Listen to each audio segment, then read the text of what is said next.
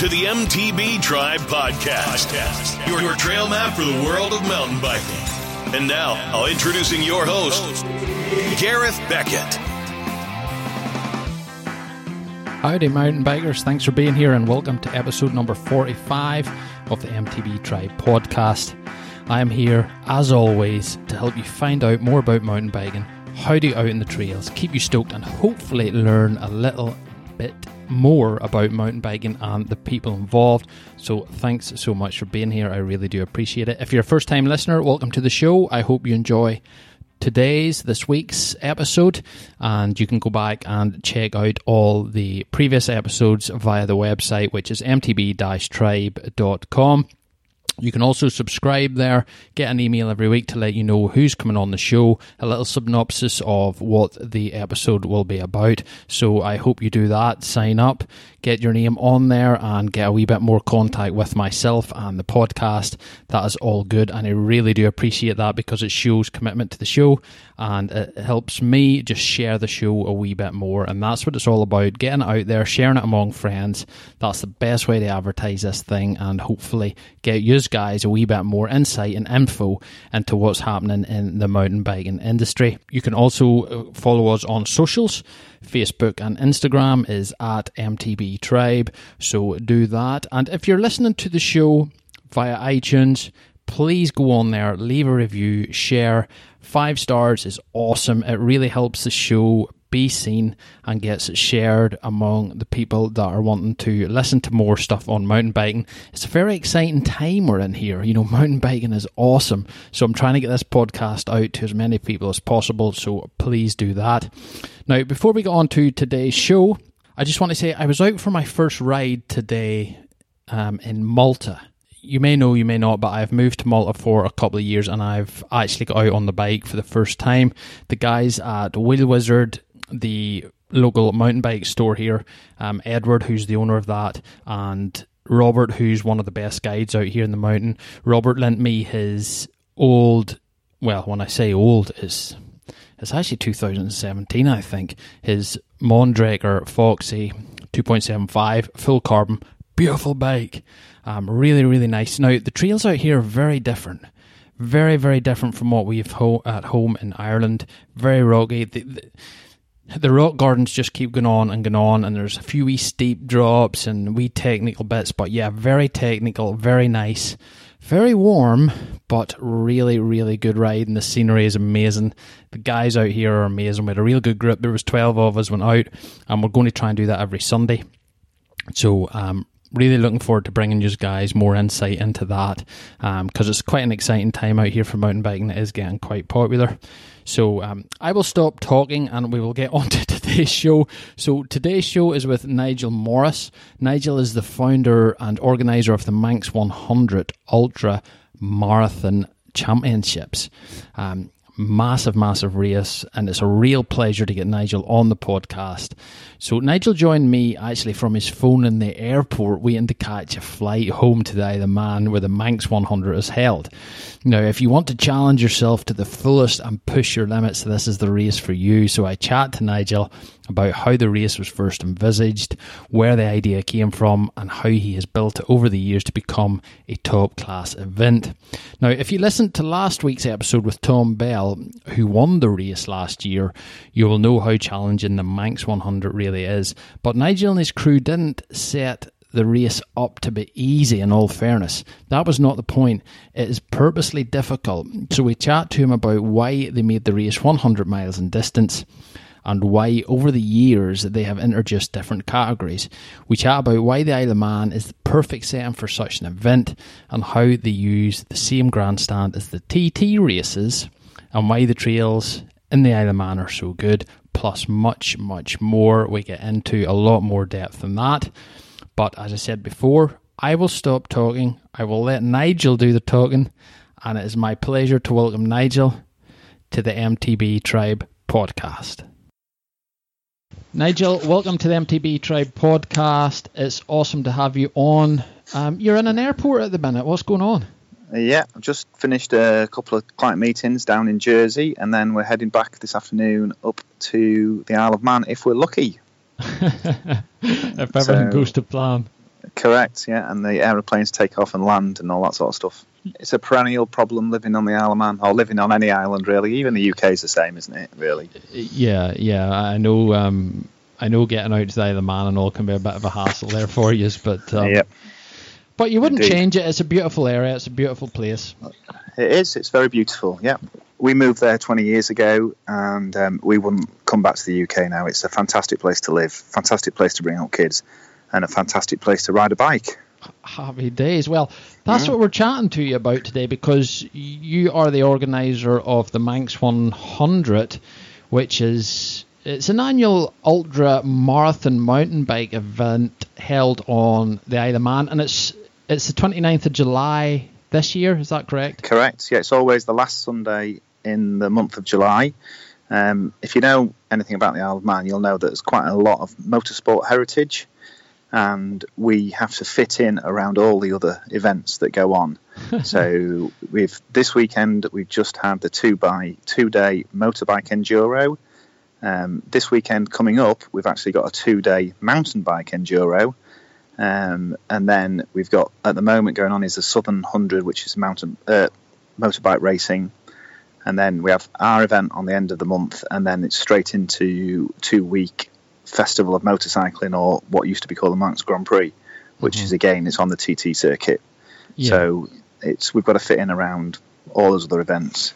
Wow, wow, it's it's full on. Yeah, so- it's full on. Indeed, indeed. Yeah. So tell us just briefly, Nigel, what's the mountain bike trails like around the Isle of Man?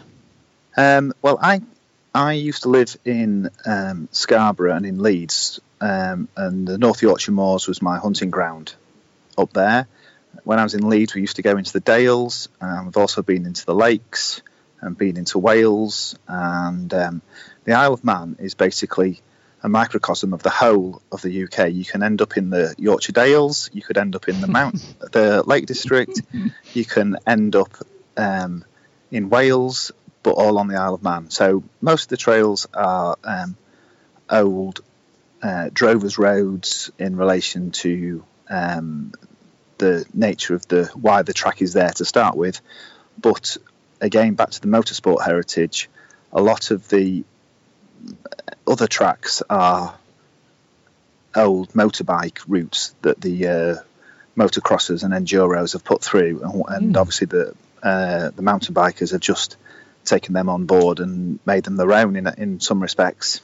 Hmm That's interesting. So so yeah, so it's it's you know there's it's really rocky, really steep in some respects.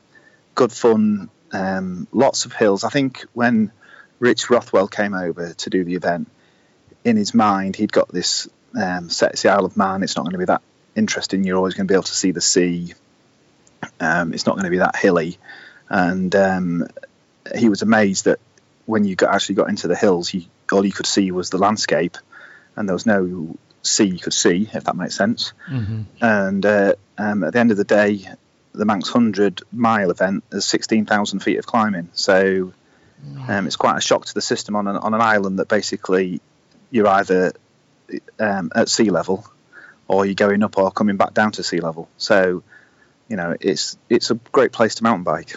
Yeah, it sounds it sounds like it. And you know, before you got into the organizing of the Manx 100, had you raced in something similar, or did you do endurance events before that? So yeah, so how it's kind of a bit of the history on how the event actually came about. On the Isle of Man, there's an event called the End to End, which is point to point mountain bike marathon, 75 kilometres from the north of the island to the south of the island. And when we moved over, um, we took part in that, and every year we do that. And then um, me and a couple of mates were going that we enjoyed the event. It's a really good event, but we didn't feel it was hard enough, stroke mountain bikey enough. There's quite a lot of road section uh, to get you going on the end to end, Uh, and um, it caters for everyone. So you have the guys who are proper XC racers, um, and they're at the they're at the real sharp end, and then you have the guys who you who you know only go out maybe you know seven or eight times um, a month, and um, or even less, who go up and have a have a good laugh and spend all day. So the top guys are doing it in three hours, but the slow guys might be taking seven, eight hours to do the same run. Mm-hmm. And whilst we weren't at the front, we were. It was a big day out, but we were only we were taking say four, four and a half hours, and we wanted to put together a route that was harder. So we sat down around a round a kitchen table, and as you do, and we put a route together that was 120k from north to south, and then um, I said, "Well, we must be able to find another 40k." And they looked at me, went, "Why?" I said, "Because then it's 160k. That's 100 miles." so they went, "Okay, whatever." So we found another 40k, and obviously then we had the Manx 100. The first couple of years we did run north to south. The first year we ran, um, we had 11 people take part in the event. Mm-hmm. And the next year, I managed to speak to just go on about Richard again. I managed to speak to Richard on the on Facebook, which is a great tool for finding races. Richard came over and um, he really, really enjoyed it. The second year we had 20 riders, so it's you know not a bad jump, but still a very small event. Mm-hmm.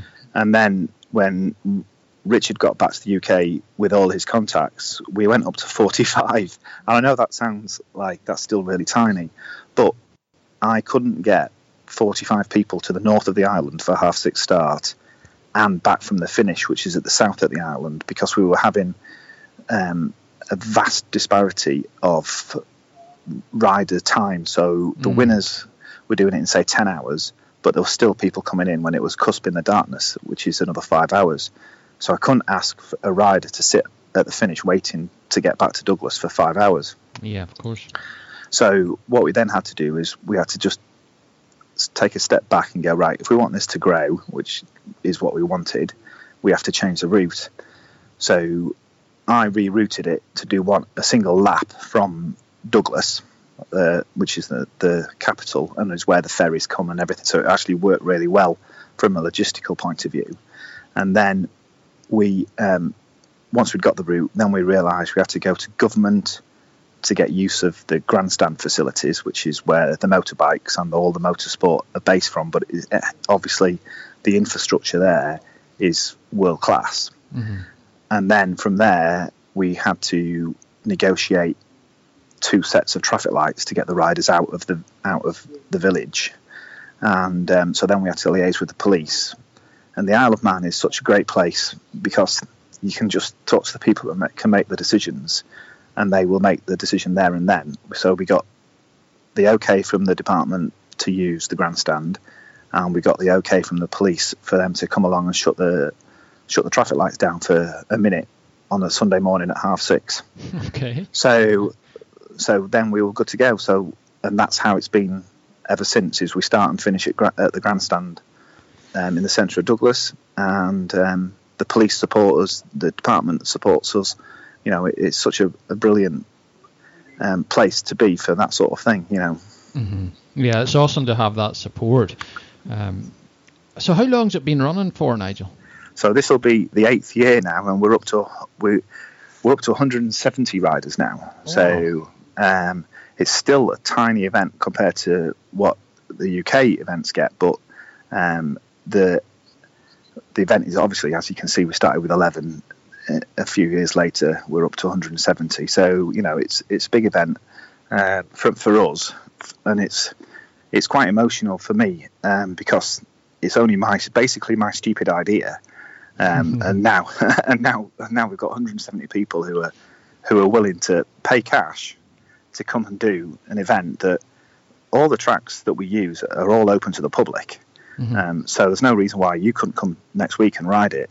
But as I as I say, is no one in their right mind would run this route as a training route. The only reason you ride the Manx Hundred is because it's the Manx Hundred. So it, we it's the hardest the hardest route I could find on the Isle of Man. Yeah. So you know it's it's just up and down, relentless. Except there is a flat bit, which really annoys me. But I can't I can't get rid of that bit. Very good. And what made you want to start it, Nigel? It's a big undertaking. It's very time consuming. What, why did you want to do it? What sparked your interest to do something like this? Well, as I said, it was it came about because of us just having a chat about it, and then when we did it once, I actually, I think you have to have a, a real special ability to just suffer logistically and administratively to be able to deal with with it. But I really enjoy the whole thing of it. It takes a whole year to organise, Yeah. um, and I love the whole all the planning and everything. It's just something that I'm really enjoy, passionate about, and um, it never leaves my mind. You know, even when we're at work, I'll, I'll get chatting to someone and I'll go, "Oh yeah, what about then?" Oh God, we're back on the Manx Hundred, and that'll be in September when the event was in July. But I'm already, we're already planning. I mean, the first meeting for 2019 has already happened, and you know, it won't be long. We'll have a close down meeting after the event of what went right, what went wrong, what we can improve, and mm-hmm. then we'll be working on how we're going to make 2019 better, what we're going to change, are we going to change anything, and it always, always, always goes on. There's no slacking in relation to. Um, it just doesn't go in the doldrums and nothing happen. Mm. It'll be it. It carries on year on year, um, and the only and the other thing I, I really enjoy is I actually really enjoy putting the route out. So I put the whole route out myself. So I will go out and put 100 miles of route out. Over it takes it takes um, seven days to put the route out, Wow. um, uh, and we ended up we had when we first did it we had 100 arrows for 100 miles, thinking that would be enough. We're now I put out between 800 and 1,000 arrows. wow. So um, the riders, you know, hopefully um, don't get lost. But every year, every year you find new things out that where people have gone askew. So you just have to improve how you put their arrows out and things that you don't envisage happen. So, for example, last year um, we have a we have a, a track which is akin to a, a sheep track, and um, a couple of riders got lost. So I went, okay, you know, I, I know exactly where you are. I, I'm really struggling to understand how you got lost. Can you explain it a bit more? And it turns out that there were some non-racers on the same track. The track does a split, splits left, splits right. We go right. Those other riders went left. And I said, so did you see any arrows? And they said, no, we were just following the rider in front. Mm. And I went, okay, so you can accept that and go, that's just going to happen. But what I've done is, um, at that point where there's the split left right, we will put an arrow to the left and to the right of the split, so that whilst you still might be following a rider in front, you will be able to see the arrows because they will be right in front of you. So um, it's just all those little things that you can't envisage hmm when you're putting the route out because you're on your own and you go i need i want line of sight arrows so we had line of sight arrows but if you if you're focusing as you do in a race on the rider in front you you might not necessarily be looking out for these arrows that are perhaps two or three hundred meters off the track you're on. So it's all those little things that that that you find out later you know that you um that you need to change. So but yeah it's uh, yeah i don't know. Back to your original question, I can't tell you why I do it, other than I really, really love doing it. and if you ask, if you ask my wife and my kids, you know, it's it's just a labour that, that just keeps on going Yeah. and it never yeah. shuts up. You know, Yeah, and what about marshals and stuff, Nigel? How many marshals do you need? Do you get much help from So, them? Are they all volunteers? yeah. So they're all everyone's a volunteer. Um, we normally because it's a XCM um, event as is it's a marathon. Um, it's difficult to have uh, marshals as you would on a 5k XC route. So what we have for that is each rider themselves is a marshal in terms of if they came across another rider that was down, you would expect them to stop and help rather than rather than working on through. Um, we have ten uh, checkpoints with electronic timing, and every time a rider goes through the checkpoint, obviously that pings up onto our system back at um, the grandstand, so we can have we know where all the riders are in relation to that, and then as the time goes on, we'll have we have reports that run where riders aren't um, go through the checkpoints within the time we expect. And then at each one of those checkpoints, we have a marshal who um, is there really for the safety of the rider in terms of they can look at the rider and see what he or she is actually physically and mentally like. So a couple of years ago in 2015, one of the guys, um, 2015, we had a real bad downpour of rain. It was very windy, very cold, and we actually had. Remember, the event is in July. We had two cases of hypothermia. Wow. Okay, one guy was so bad that one of my marshals told him that if he got in his car, he would take him to the next checkpoint and he could carry on riding. And the, and the, and it's a guy called Scott, and he went, "Fine, that'd be great." He got in the car, and of course the marshal didn't take him to the next checkpoint. He took him straight home. and, and and the thing is, Scott never even complained. Yeah. He just he just got so he was that addled. But that's the sort of thing that we're looking for is um, the marshals are there to check on the condition of the rider, and if they don't think the riders are able to compete or to complete the event, they can either call it in there and then, and they will get full backing from me, or if they feel they think he can't do it but they're not entirely certain, they call it into me, and then I can tell the next marshal you need to have a good chat to to whoever it was and find out, and then we can we can start putting in place some procedures to get the rider either back to grandstand or um, pulled from the event so that we can look after them to make sure they're okay. Because obviously, um, a hundred mile event is it's a long way and it's very very hilly. So you know um, we do regularly pull riders out from the event. Each checkpoint has a time limit.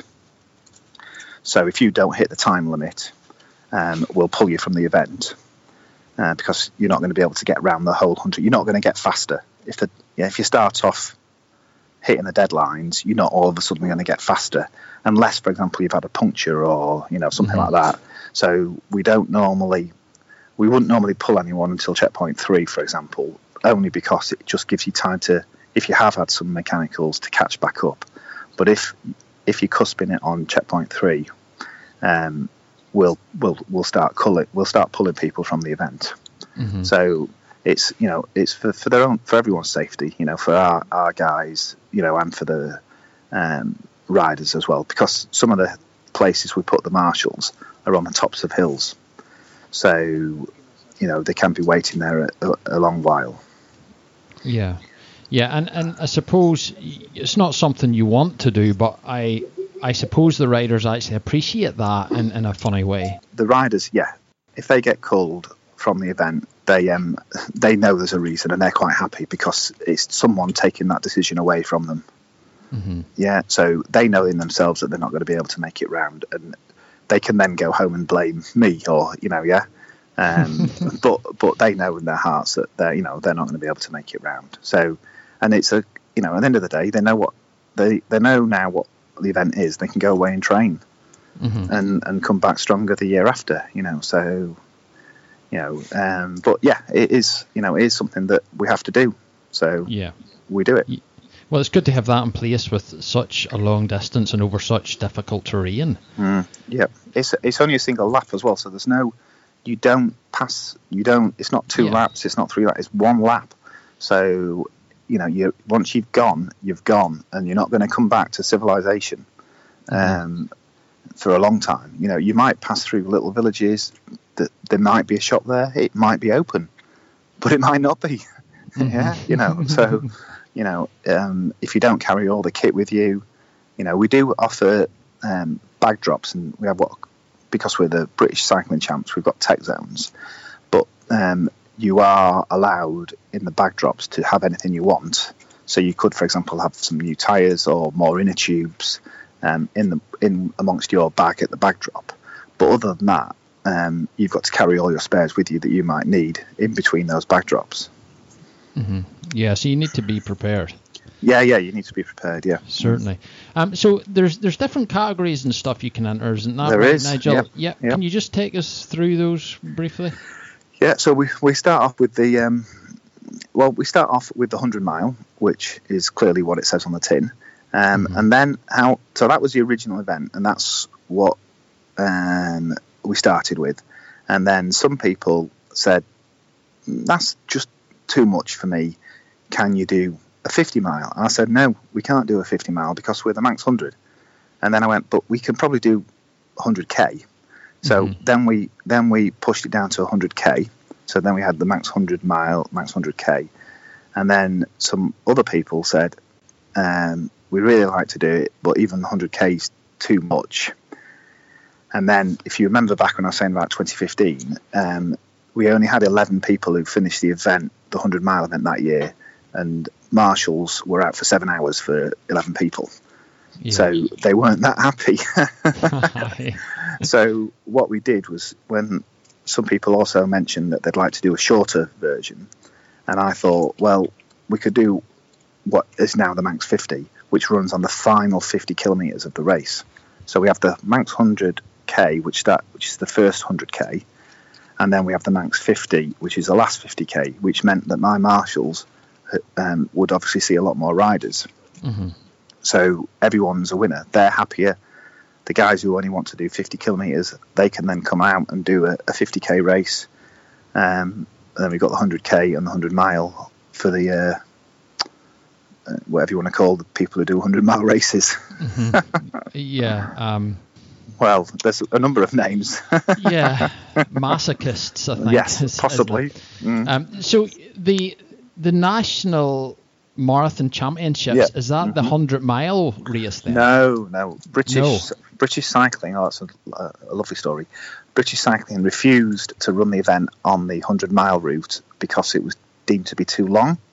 So I pointed out to them that their own rules states that it just has to be a minimum of 80k, and um, it, it was still too long. So we ran. So we run it on the 100 kilometer route. Right. Okay. So the short route, as I like to call it. So what one? We, we had Tom Bell who won the event Yeah. last year. We had him on the, the podcast last week. Yeah. Uh, what what one did Tom enter? Just remind me. So he he 100k. He'll have done 100k. Yeah. Right. Okay. He does the hundred k. Yeah. And I know he's coming back to you this He is year as indeed. well. Yeah, yeah. Because Cool. we're the British champs for 17 and the British champs for 18. So, you know, Awesome. that's yeah, exactly. Yeah. Brilliant. So, how much can somebody expect to pay to enter, Nigel? Okay, so if you are quick, well, it'll cost you 40 pounds. Mhm. Um, I think we're going to probably go up to 45 for this year uh, for 2019, and then um, it'll be 55 if you're not as quick. So when I say quick, we got we run. The entries are probably going to open on the 1st of August or maybe the 15th of August, and we'll run for um, the first 100 entries. Do you see where we go with that? Um, Mhm, Or till the 1st of October at that lower price. Okay, and that's And for then 2009. That's for the 19, yeah. 2019 race. Okay. Yeah. and then from then we'll run right through to June at, um, at I can't remember what we're going to price, but probably fifty or fifty-five quid. Okay. And then from the end of June we up the ante because really I don't. It's it is a hassle if people enter last minute. So I upped the ante to about sixty-five or seventy quid if you want to enter in the last week, which is the first of July to the eighth of July. Um, so i.e. just trying to make people enter before the end of June hmm um, but people still enter um, in July, so it's it's quite strange. But I think some of the um, guys don't want to enter in case um, they get injured, so they they wait until the last minute to enter. Yeah. Yeah. I So- can understand So that. yeah, it's a bit of a you know, but from an organiser's point of view, it's it's really difficult to Mhm. gauge numbers, to gauge things that you need to get organised. You know, so that's why we have to shut. We shut three weeks before the event because um, of all the admin that needs doing from our side. Um, it's there's quite a lot of admin that needs doing to make sure everyone's all on board. Lots of uh, the race plates need printing and the documentation Mhm. needs printing and um, all that sort of stuff. So we do shut. I think for the normal, the British cycling XC races are normally um, two weeks before, but we shut a week earlier than that, if that makes sense. So, hmm but we, obviously we try our hardest to advertise and tell everyone when we're when we're shutting. It's not as if it's not been open very long, so it's just one of those things. If you um, the way we organise it. Yeah, no, it's, it wouldn't be easy to organise something like that, and I think you know, ninety nine percent of the people totally understand that. Yeah, I think yeah. Uh, at the end of the day, it is what it is. You know, an organizer Mm. can can shut his event when he wants. hmm You know, and Yeah. open it when he wants. You know, obviously, the longer you leave it open, the more chance you have of getting a good scutch of riders. So, Mm. but yeah, like I say, we can't. I'm. I mean, this week we, I shut the entries on Sunday, and I, I've still got people asking me if they can enter today. So, Yeah. so whilst that, there is a little bit of wriggle room, if if this week was next week, if that makes sense, then I wouldn't have any chance of letting these people in. Whereas at the moment, I can ring up the guy who does all our race plates and go, well, I've got a few more for you. you know, and, and uh, yeah, sorry, yeah, and it just, you know, do you see, you know, it just adds, it just adds extra hassle factor for everyone, and then that's when, that's when things go go wrong because Yeah. um, I've forgotten to fill this form in, or you know, yeah. So if you can just get people to enter and it all just box off, then it's just uh, easier for everyone. Yeah, yeah, cool. So, what what um, facilities are available on race day for the riders?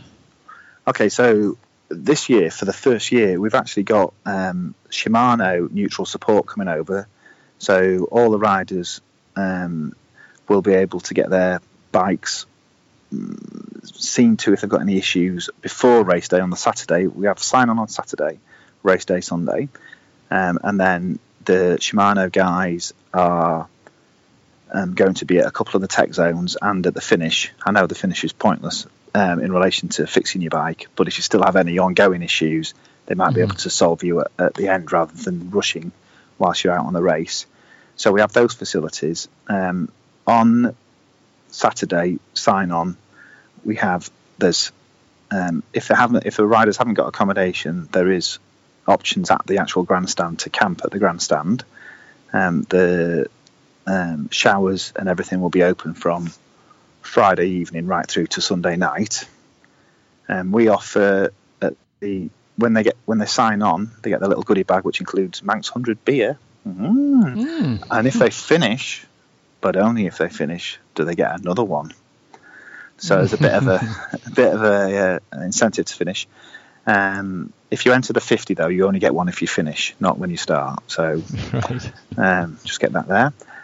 Um, and then when when the riders finish, all riders when they get back to the grandstand, there's um, food, free food available for all the riders. Normally, jack potatoes, um, cheese and beans, and stuff like that. We again, as I was saying, it's all experimentation. Historically, we've gone, oh, everyone want cake, and then we'd finish, and there'd be loads of cake left. And and of course, when you think about it, of course, riders have been supping energy gels and bars all day. The last thing you want to do when you get back is have more sweet stuff.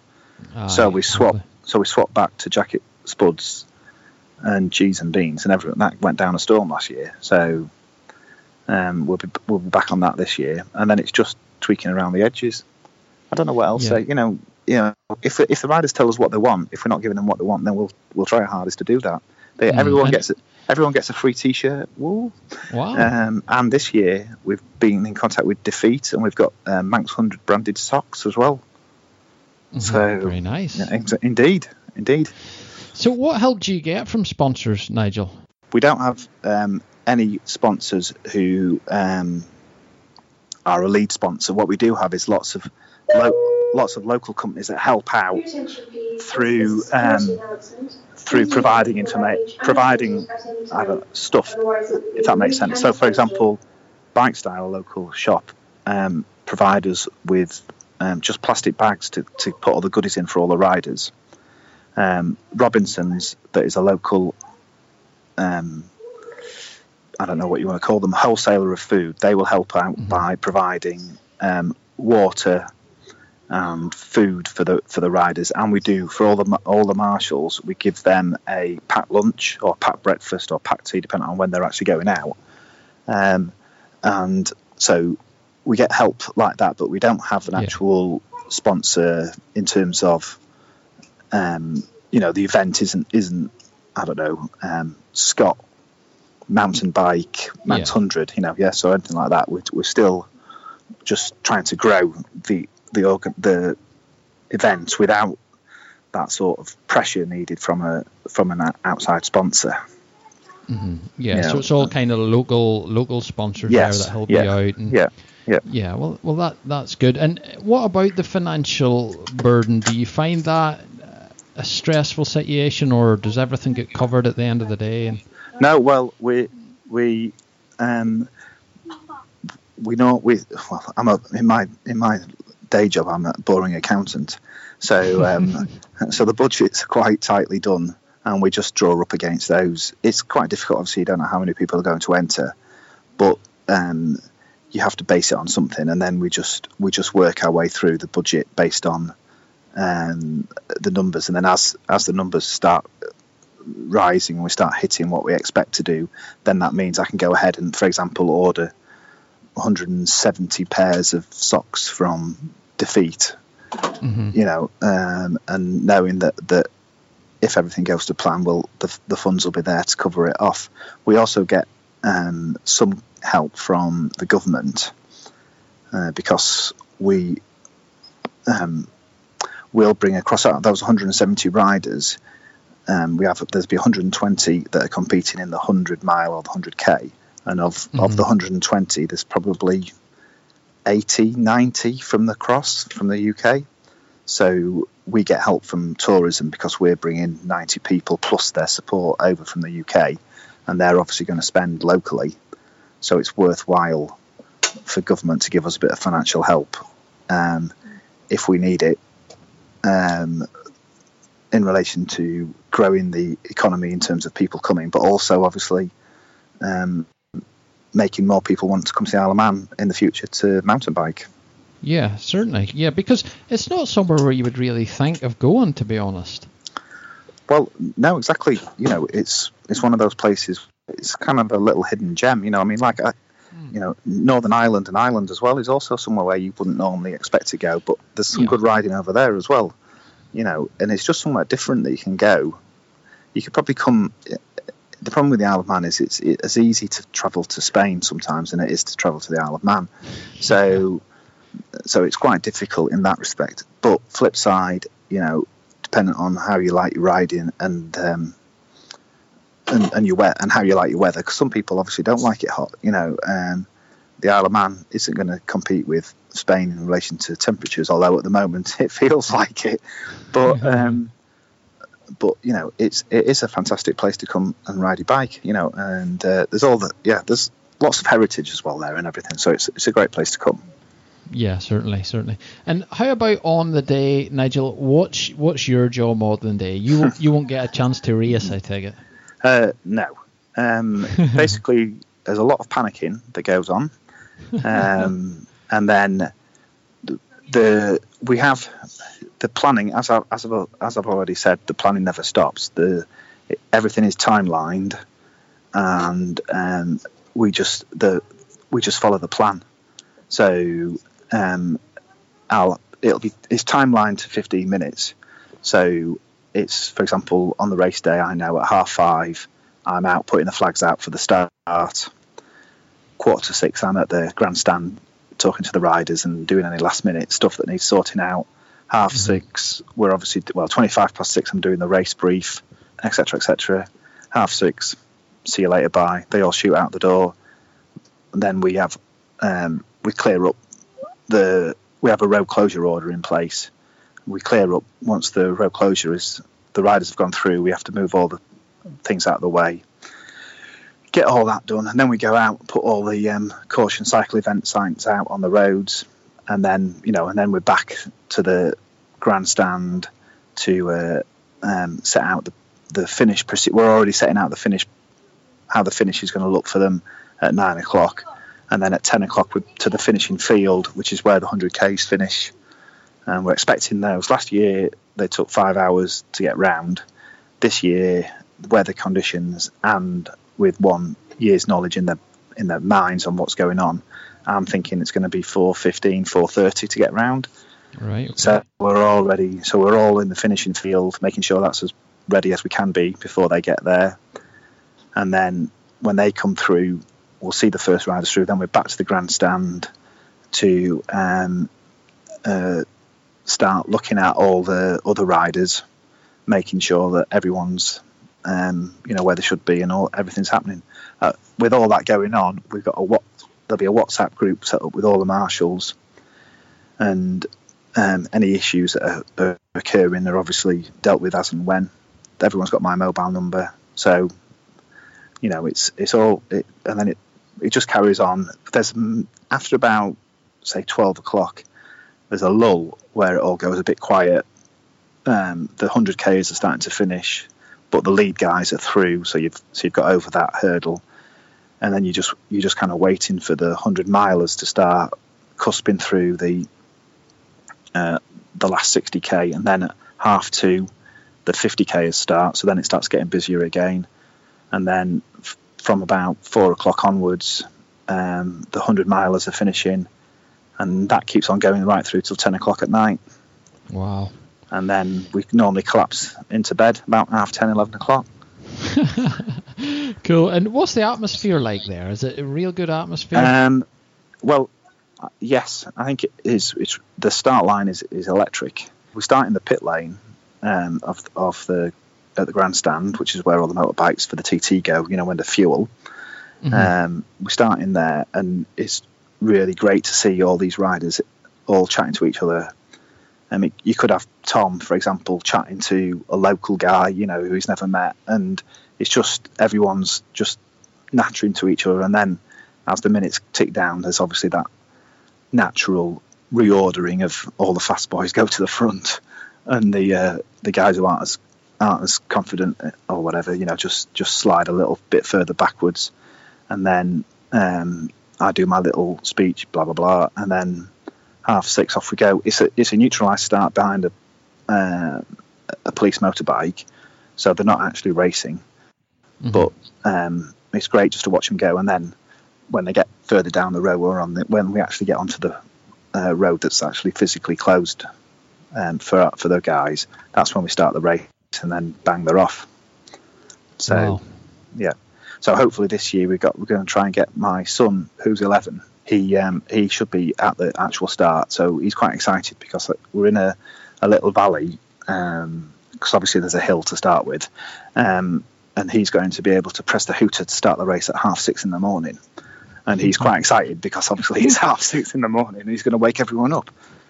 Uh, so I said, I don't think there's many people live around there, but he's still very excited about it. So um, that's going to be great. Obviously, I won't be there because I'll actually be behind the last rider um, in the car uh, to just pick everything up when we when when we go through. But um, yeah, so and then they'll be off racing. So after that, it's quite electric, I think, at the front um, because what we do to start with is because even though it's a 100 mile or 100k race, they do go off like it's a, it's a short course XC. The speed mm-hmm. is phenomenal, and um, the obviously the red mist down, the adrenaline is down. So I have we marshal um, every junction to the first proper hill. So every every road junction, every um, trail direction change is marshalled or taped so that um, the riders don't go missing. And we come down this one particular um, road where we come down this sharp left, and the, the lady who marshals is actually stood next to me, but probably doesn't want to go on the radio. No, she doesn't. but um, she, when they come, they come at, at Kiri. Um, they travel so fast, and they, they know they're doing a 90 left, but they're on the brakes, they're locking up, they're sliding in, you know, and she has to jump. She's had to jump out of the way to uh, to get them to get them to turn left, but they're coming down that fast, and it's so I, I imagine from the rider's point of view, it's all electric uh, until ultimately they go they come all the way down to Laxey Bay at sea level, and then they climb back out and they just keep on climbing for about a 40 minute climb so by the wow. time by the time they've got to the top of there, and by the time they've got down the other side, the red mist has gone, and they're just they're just riders now. And then I know I can I can leave them alone. I don't need to marshal all the junctions because the red the red mist the red mist has has, has gone, and, and, some of them are already into. Um, not survival mode, but certainly, you know, I'm just riding my bike mode They're not, you know, yeah. And the, the a lot of the time, the racing positions are already sorted by the by the time you've got to there, um, and then it's it's all down to nutrition and fitness after that, you know. So Yeah, yeah. I'm sure the climb separates them out. You know, they start to go Exactly. into their wee their wee packs. And Yeah. their- yeah, Yep. yeah. Very good. Well, it sounds all very interesting, and um, you know, you're certainly kept busy throughout the day. And th- that TT grandstand does that Yep. stay there all year? yeah, yeah, that's there all year, yeah. Wow, that's pretty Yeah, cool. and we get use of the um, conference suite. The um, race office is where we sign everyone on. Um, the paddock, um, we got use for that. So yeah, it's it's amazing place to, that we can use. And of course, the um, the podium is on the TT podium. Haha, classic. Yep. Very good. Well, listen, I know you're you're just about to catch a flight there, but Yep. but before you head off, so where can people find out about the races and how can they get involved if they want to come and spectate or or just figure out what's happening? Yeah, yeah. Okay, so website is manx100.com. Um, as easy as that. Um, and then there'll be a link on there to live results on the day as well. So um, they'll be there.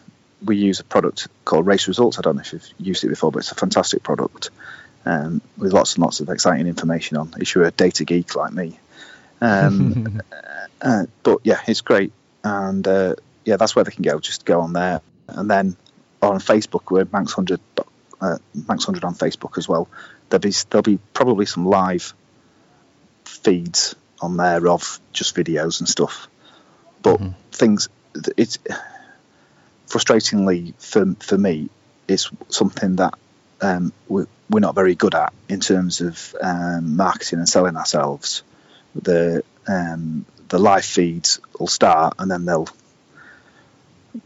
they kind of because there's only 170 riders, it's quite boring to look at a field or look at a, a hill with no one's on, you know. So the start is quite good because obviously they're all together, but then the the race, the snake of the race, expands very, very dramatically, very, very quickly.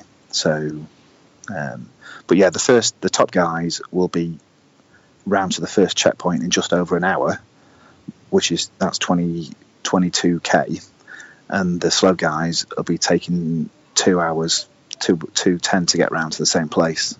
So it's Wow. quite yeah, exactly, and that's you know that's the that's the first 22k. So you know then it Yeah. just gets you know that's like the I like to call the first 22 is like the the uh, your starter for your for your meal, and then the next section the next the next section is the meat.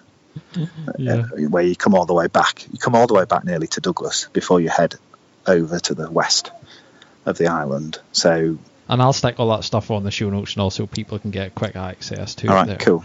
Um, so here, listen, Nigel, thanks so much for coming on. I know you're super pressed for time and all, and Yeah. um, I, I just wish it goes brilliant this year for you and everything Yeah, runs yeah. smooth Yeah, and, he'll be and everything else. Yeah, yeah, good, yeah, good yeah, stuff. It's all, it's all in. it It's well all in. I said, yeah, it's all in the planning. Have a great time. Enjoy All right, yourself, yep, and Uh, um, if don't you wanna- drink too many of them free beers. no, uh, yeah. if you want to bowl over anytime you want, you know, come and do the race. I'm sure we can organise something.